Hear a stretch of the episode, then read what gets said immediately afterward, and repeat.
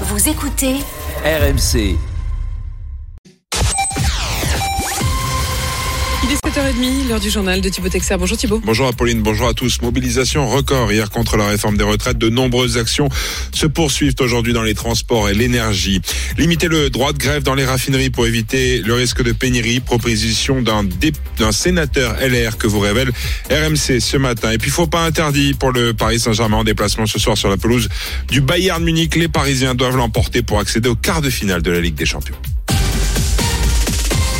Le mouvement contre la réforme s'intensifie au lendemain d'une mobilisation déjà de grande ampleur. Passer à la vitesse supérieure, c'était l'une des promesses des syndicats. Alors pour accentuer la pression sur l'exécutif, une nouvelle journée d'action a été actée ce samedi 11 mars, une autre à venir la semaine prochaine. D'ici là, certaines branches ont décidé la poursuite du mouvement, des grèves reconductibles. C'est le cas à Fred Orange dans les secteurs de l'énergie et les transports.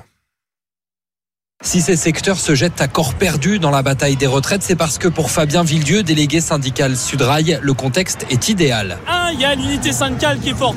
Deux, il y a plus de secteurs qui partent en grève reconductible aujourd'hui qu'en 2019. À partir de là, il faut passer à l'étape supérieure. Il faut faire la grève reconductible. C'est pas dans 10 ans, c'est pas dans 15 jours, c'est maintenant. Parmi ces fédérations, il y a la CGT Mine et Énergie.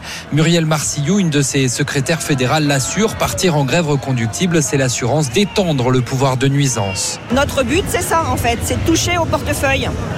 Ils vont toucher au nôtre. Ça fait longtemps qu'ils ont touché à notre portefeuille. Aujourd'hui, nous, on veut toucher à au leur.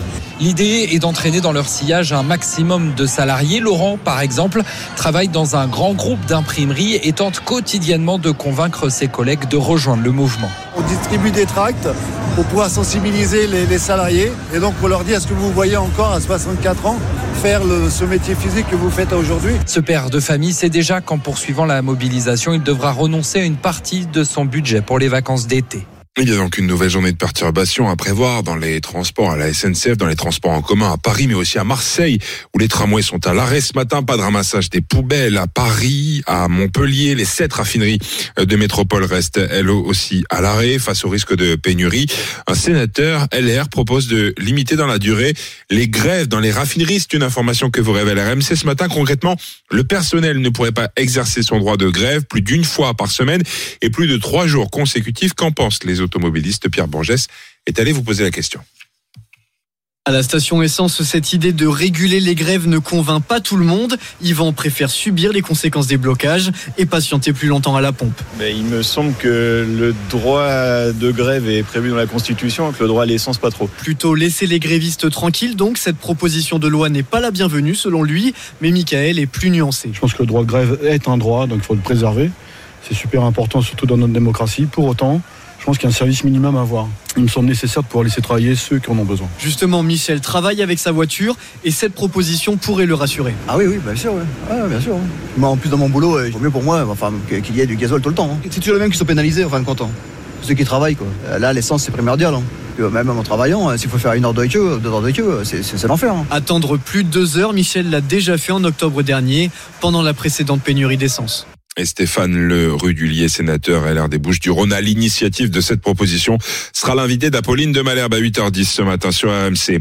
Plus d'un million deux cent mille personnes ont donc manifesté hier en France selon les chiffres du ministère de l'Intérieur. Plus de 3 millions et demi de manifestants selon les syndicats qui parlent d'une mobilisation record. Pas de quoi inquiéter le gouvernement, Sébastien Krebs.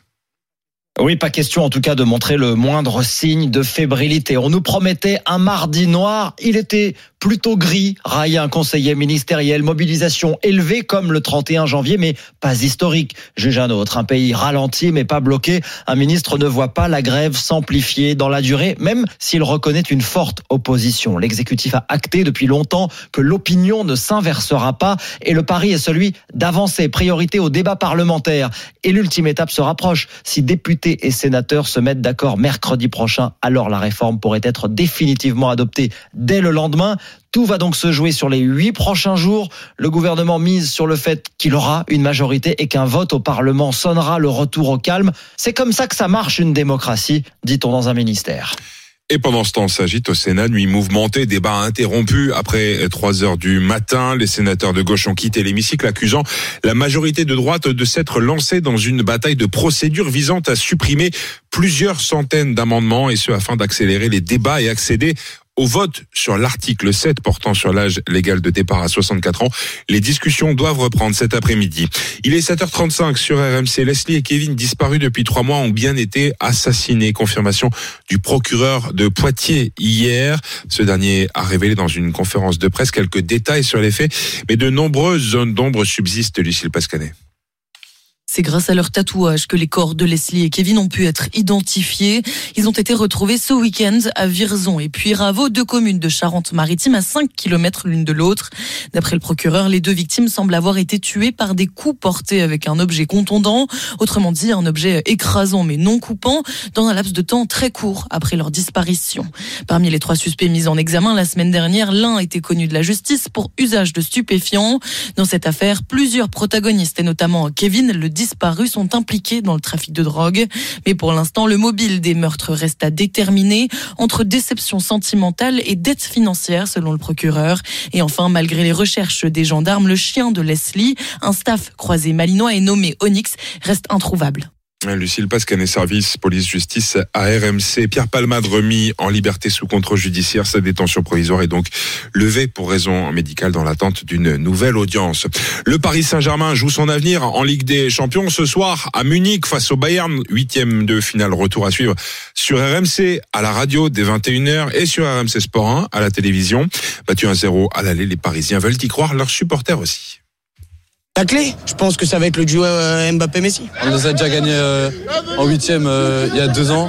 On peut le refaire encore une fois et on est une meilleure équipe que c'est. Moi, je, suis confiant. Franchement, moi, j'y crois. J'y crois. je mets, j'espère au moins deux buts du PSG et on espère voir notre équipe dans la seconde phase et le PSG qui pourrait rejoindre Chelsea qui a renversé Dortmund 2-0 et se qualifie donc pour les quarts de finale de la compétition tout comme le Benfica à Lisbonne vainqueur de Bruges 5 buts à 1. Et puis les courses Thibaut c'est sur l'hippodrome Damien. Rendez-vous à 13h55 en direct sur RMC Découverte. Le 11 I Love Me est le favori de la Dream Team RMC, l'outsider c'est le 10 Haribo du loisir le 11 et le 10. C'était le journal de Thibaut Texer.